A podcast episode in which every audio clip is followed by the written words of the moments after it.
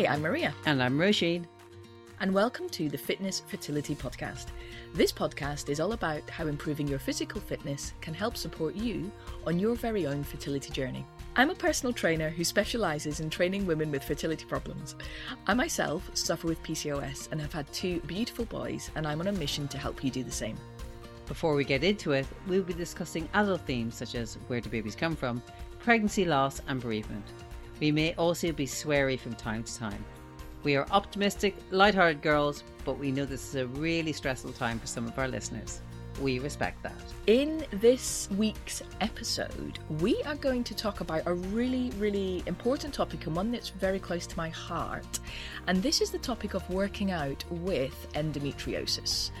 Now, this is a big topic, and um, I'm sure we could spend many, many episodes on this, but we will do our best to bring you the key information. Now, I'm just going to give you a couple of quotes um, just to help you understand how serious endometriosis is. Elinor Barker is an Olympic gold medalist and five time world champion.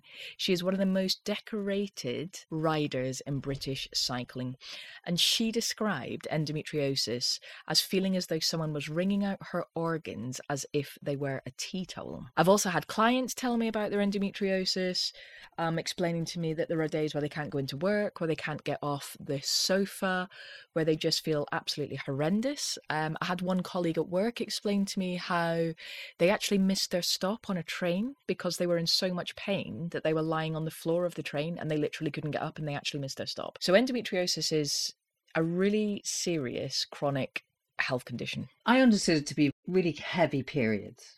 For some mm. reason, I just assumed there's women that have those lovely light five days. Oh, mm. oh, it's here. Oh, it's gone. Periods. By the way, I've never experienced this. I always had quite heavy periods, but I always thought the girls with endo were just like a level above. Do you know back in the day we used to have the maxi pads? And they came oh, in yeah. the kind of grades and then they went yeah. like small medium large and then like supersonic and i always thought they were the preserve of the girls with endometriosis but i have oh, i know what you mean yeah you well, could uh wrap them around your head they're so big i now understand that endometriosis is far more than just a heavy period or a heavier period yeah, and I'm really glad you said that because a lot of people, firstly, have never heard of it before. You know, I've had I had someone in the cafe say to me the other day, "Oh yeah, my sister's got this thing. You know, where it kind of it's just in her. And I was like, Do you mean endometriosis? He was like, Yeah, yeah, yeah, that's it. So even people where they're, you know, closest and nearest and dearest have it still don't know what it is. To be clear, so endometriosis is an inflammatory condition and it's where um, tissue similar to the lining of the womb starts to grow in other places. So it's just growing in places that it shouldn't grow. And quite often this is in the ovaries and fallopian tubes, but it can grow in other places. There are a huge number of symptoms that go with endometriosis, and it's things like pelvic pain, which is one of the key symptoms. And quite often the main area of the pain is in that pelvic region, but it can be in other places. Like you said, Roisin, there is increased pain during periods. Um, people can also find intercourse painful. There's a huge number of symptoms uh, fatigue, diarrhea, bloating. I know someone who thinks, and again, this is anecdotal, but I know someone who thinks their sinusitis might actually be linked to the endometriosis as well. And the doctors have begun to kind of look into that. So it is a, a massive condition. It's more than just having particularly bad periods. And if it is left untreated, unfortunately, it can lead to infertility as well. And then some some research has said that there might be a slight increased risk of ovarian cancer. But The Lancet, that's a very respected journal, says, you know, the risk is still low over the lifetime, so you don't need to panic or get any radical treatment. It's just something to be aware of when I was looking into this uh, topic again for this podcast today, again, I'm going to be very clear here. Roisin and I are both very keen for this podcast to be as reliable and as informative and as honest as possible. And one of the key things that I came across was a lot of researchers just saying, yeah, there needs to be more research in this area. There's just not enough research. There is information for you today, but the key thing is, like we said on our podcast last week, there needs to be more decent quality research in this area. There's a finite amount of money for research. Mm-hmm. So, if we were saying from an infertility point of view, where to put that money, yeah. Are we saying that most of my clients have endo, or ah, most of my ah, clients yes. have PCOS, or most of my clients are, are unexplained? Isn't that really where you want to put the money into the areas where there's most need? Yeah, absolutely. I think at the minute, I have got clients with PCOS, with endo, with unexplained, But it's quite a hard question to answer because a lot of people have PCOS and endo. Okay, so you can have both. I didn't realize So you, you can have have both. both. Oh yeah, you can have a double whammy, and also you can also have things like an underactive thyroid. So the reason, so your question is an awesome question, but it's quite difficult to answer because they're not mutually exclusive. I didn't realize that. I So- thought so maybe when- they ah, were yeah. mutually exclusive. That you either fell Ah. into one camp or the other. Oh, that's no, interesting. you can fall into many camps. So this is why your question is really, really, really important, and it's a really good question, but it's quite a hard one to answer clearly, if that makes sense. Sure. But all of my clients have. I've got some with unexplained, some with vaginismus, which we haven't actually talked about yet, some with No. endo, some with PCOS, a few of those things together. So there's a real mix. There are so many people affected with endometriosis that there needs to be decent research in this area. And it's not just the number of people that are affected by endometriosis. Some estimates say it's around 10% of women who, of reproductive age experience endometriosis. But the thing is, it can affect you so badly that those people can't always go into work. You know, there are stories of people having to phone in on the first day of their period every single month because they can't go into work. Mhm. Now, it doesn't matter what you do. It doesn't matter if you're a doctor, if, if you are a chef, if you're an artist. You can't be missing a day of work every month because of endometriosis. So the money should be spent, and it's it's crippling for a lot of women. And So it's a really really key area. my memory of the girl in my class just absolutely i've never known like digging her fingernails into the desk just because the pain. And of course you know she got painkillers for that but i remember her sort of lurching forward you know that kind That of unbelievable pain. It's difficult because you're often in very public places when this is happening to you. Um, yes, you are. Kids in school, whether it's heavy periods, whether it's PCOS, whether it's endometriosis, yeah. even if it's just normal periods, like you're in school, you might be in a single sex school, you might be in a mixed sex school, but it's still not something you want to be shouting about.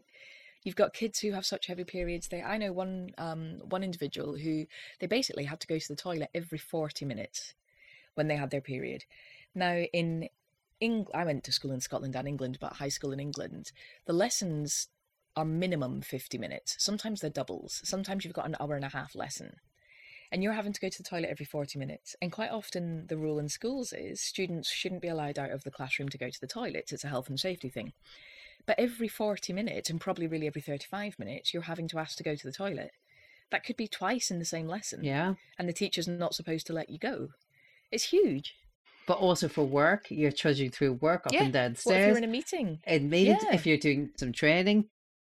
Is Yep. there anything that you can do to prevent endo? There is some research out there. So there was some research done by Cramer, and it is slightly old now. It's 1986, which is not as old as me, but you know, it's getting close. Um, and what they found was that women who exercised regularly before they actually started their study, so when they were younger, basically, these women did have a significantly lower risk for endometriosis compared to women who did not exercise. So, what they concluded was physical exercise did protect them. So, it did help to prevent them from getting endometriosis. And this was in women who started exercising before they were 26 years old for at least two hours per week. Now, I'm not, this is not flawless research, but it's an interesting start. So, that was Cramer in 1986. Signorello et al. in 1997, so a little bit more recent, they found that women who exercised four hours per week or more reduced their risk of endometriosis by 65%. Now, this one sounds a lot more interesting. And this was compared to women who exercised less than four hours per week. So, both Cramer and Signorello both found that yes, exercise can help to prevent endometriosis. However, an obvious flaw that we would need to point out here is that it might be if these women were already developing endo, they might be in pain, so they might not exercise as much. Sure. So you might get stuck in this kind of vicious cycle. And from what I've read and from what I can see in the journals, they did not control for that. It's good news. Yes, exercise might help, but I'm not going to say the research is flawless because it's not, but it's a good start. There was another piece of research by Vitonis et al., and they did a prospective study, which is where you start with a group of people and then you follow them through. So rather than looking backwards, you look forward. And again, you know, it's positive. They found that women who were more active had an 11% reduction of the risk for endometriosis. All of these pieces of research are saying if you're more active, you have less of a risk for endometriosis. Um, but again, they're not perfect because maybe those women worked out more because they didn't have endometriosis in the first place. But it, you know, it's positive. It's a positive thing. So there is some evidence that it can be helpful in preventing. What type of exercise is better, or is it yeah, just that's any, a really good question. any kind of exercise? Most of the research I've looked at just talks about any type of exercise. But some research around resistance training has found that that can be helpful for endometriosis. But there is just so much out there saying more needs to be done. So, anyone listening, thinking of doing a PhD or some kind of research in this area, please, please research exercise and endometriosis and do some decent quality research, please, and then get in touch and let me know. I think you may be the person. I've actually contacted universities about this already, Roisin. So, yeah, I've already actually inquired into this. Yes, I have emailed universities, I have asked for PhDs. I'm on it, but it, it does need to be done on a serious note. So, someone needs to do some decent research in this area. So I'm assuming it can't be cured. There are treatment options for endometriosis. Um, you can have surgery. And again, I've got loads of anecdotes around this. A woman I know, her endometriosis was so bad, it wrapped around her bubble and then kind of like attached her her bits to the side of her body, if that makes sense. So they literally had to go in and just kind of chop it out because it was like a wire that had wrapped around her insides. It's horrendous. So she she couldn't walk. She was in so much pain. Yeah, there are definitely treatment options. Um, there is surgery. Some people, like you've mentioned before, are given pain meds, which obviously doesn't actually cure the endometriosis. It can grow back. Some doctors disagree with that, but again, a lot of research shows it can grow back and anecdotally people have spe- spoken to their consultants and the consultants have said well yeah i can see it it's definitely grown back so it's one of those where it might keep recurring it depends on who you are and it gets staged so it gets you know stage one two three four so it also depends on how serious the endometriosis is to begin with but again lots more research needs to be done Because you said it was inflammatory, does it Mhm. flare up? Or is Yes. it there could be points when it's not too bad and you could potentially conceive? Yes. For those of you feeling a little bit sad about this, you can conceive when you have endometriosis. There are plenty of people out there who manage to have children. Sometimes the endometriosis isn't that bad. It also kind of depends on where the endometriosis is. So there's lots of different variables with endometriosis. Unfortunately, for some people, it can lead to infertility, though. And ag- and again, it probably depends on where it is and how serious it is. So those people will need help. It might be trying to cut away the endometriosis just to try and clear it out so that your body can do what it needs to do. Um, and yes, in answer to your question, it can flare up. And there were some lovely women on the course um, that we've just run, the fitness and nutrition course, and at, least two of them had endometriosis. And for them, it was in line with their period. So every kind of four weeks or so, they would struggle to get out of bed. They just said it was absolutely horrendous. And I just wouldn't hear from them for a week. So I could very quickly see a pattern. And then they'd just come back and they'd say, I'm so sorry, but I've been, you know, in bed, destroyed for a week. And they would have massive flare ups and just be in huge amounts of pain. And then they could work out at the other times. They just couldn't work out in that week. And obviously with the pain that made it impossible to work out. But to say if you were okay, is there things that you can do something low intensity? Absolutely. I'll use these clients as an example because they were fantastic women and it works quite well for this. So, what we did was they worked out as per the program, let's say three out of the four weeks. And they did the kind of normal workouts that were scheduled at that time, including the lower intensity workout. Um, so they were doing three workouts a week, one of which was lower intensity. When they then had their flare up of endometriosis, quite often they wouldn't be able to work out at all and that is just what it is and that's fine and anyone that's listening that has a pt if you're in that situation they have to understand that you're not being lazy you cannot work out in that time and that's fine what i then did to help them get back in after the week off was what i called a warrior workout and this was actually a gentle workout to get their body moving again before they then continued with the rest of the program. And I call it a warrior workout because to come back after a week of having horrendous endometriosis um, symptoms, I think you do have to be a bit of a warrior because that must be a very difficult thing to do. So that's how we did it. So, kind of three weeks ish of normal with a kind of warrior workout to get them back in. And then that would be low intensity, no twisting movements, just to kind of warm their body up. And also psychologically, they would really struggle with motivation. And I'm not surprised in the slightest. So it was just to get the brain going, get their body going, and then them get them back onto the program. And the exercise itself, again, in answer to your question, can be really, really helpful and this is for a number of reasons. Um, it releases endorphins, uh, feel good hormones. So, anyone that's ever had, you know, you're feeling quite high after your exercise or a runner's high, which we've talked about before, this is your brain releasing kind of feel good chemicals. The cool thing about those is they also act as a pain reliever. So it might just be that if you can get yourself to do the exercise, they the, the hormones that you release will help you with the pain that you feel. And this is also really interesting. People that get injured when they're competing, um, they quite often get such a rush of adrenaline, and I've had this before, that you don't feel the injury. And this is why sometimes when people are injured, say, Oh, no, I feel absolutely fine. And actually, it's the adrenaline and it's all the hormones. And that can be used in a good way when it comes to endometriosis. It depends on who you are, but there have been studies to back this up, which is really, really cool. And any studies that we have, we'll pop them in the show notes so you can absolutely. read at your leisure. This is so important because we've talked before about the cruelty of infertility is yep. it's time sensitive. Sometimes by the time you've realized you have a problem, you've already used a little bit of your runway. And I can imagine that when you're lying there in absolute agony, thinking, like, I can't do anything to get myself out of this situation. Yeah, you're absolutely right. And I think everything you've just said is so important. You know that every four weeks, you're going to be in excruciating pain.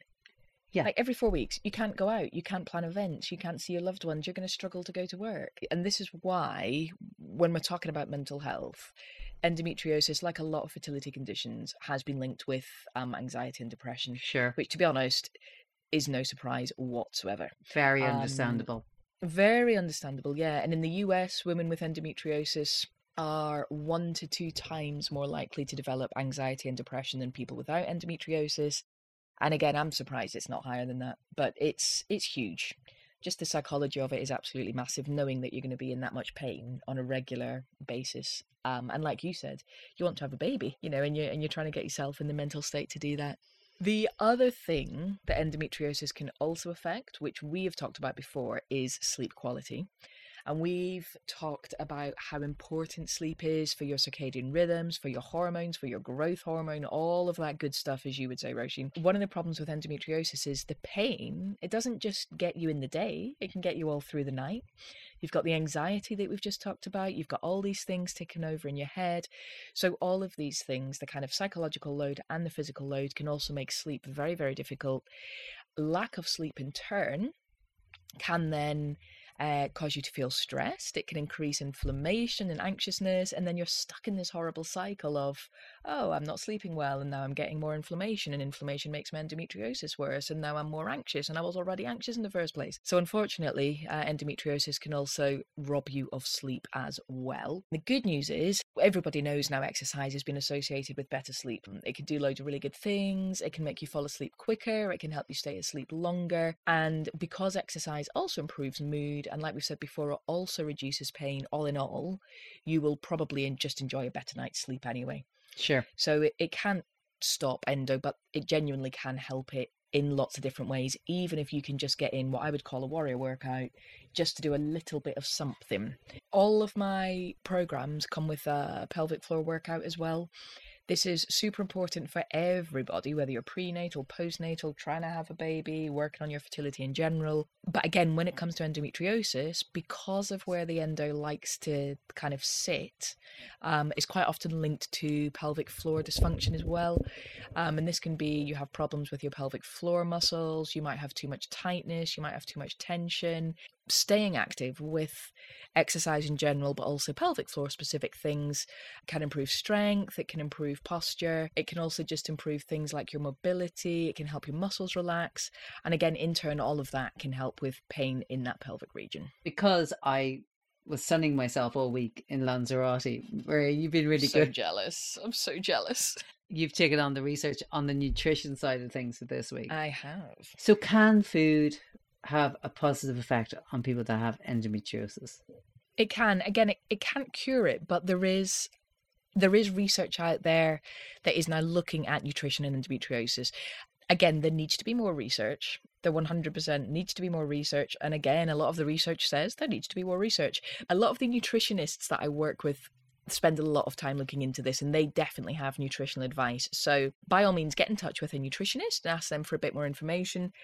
But in general, foods that should help with endometriosis are fiber rich foods, so fruits, vegetables, whole grains, uh, foods rich in iron, so all of your leafy greens and your broccolis, foods that are rich in essential fatty acids, so things like salmon, which I'm going to say I do not love, but I know many of our listeners do, sardines, herring, uh, chia seeds, flax seeds, and then you've got your antioxidant rich foods, which we've talked about before. So basically all your colours, which I know Roisin you've mm, mentioned before about having your plate as a rainbow. So you've got your oranges, your dark chocolate, which we love, your beetroot. So all of those foods have been found to be helpful for endometriosis endometriosis, they're anti inflammatory, and they're just really good for you. And what I would say here is everybody with endo is different so it is worth speaking to a nutritionist.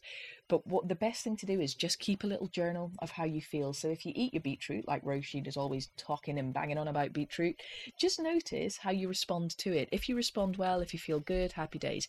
If you if your body just doesn't cope well with it then don't eat it okay? Sure. But making a little journal is definitely a good thing to do. And add um, things in slowly. Like if this is really yes. an anathema to you add one thing in at a time. And not all omega supplements are made equally. Go into Holland Bar. Those people are wonderful if you're in the UK not all supplements are made equally eat the rainbow. Eat the rainbow. Have a good rainbow. Get that broccoli in you. And basically, the opposite of that is not good for you. So, as you might imagine, try and stay away from the trans fats. Research has found that higher rates of endometriosis diagnoses among women who did have more trans fat. Basically, it's your fried, processed, and fast foods.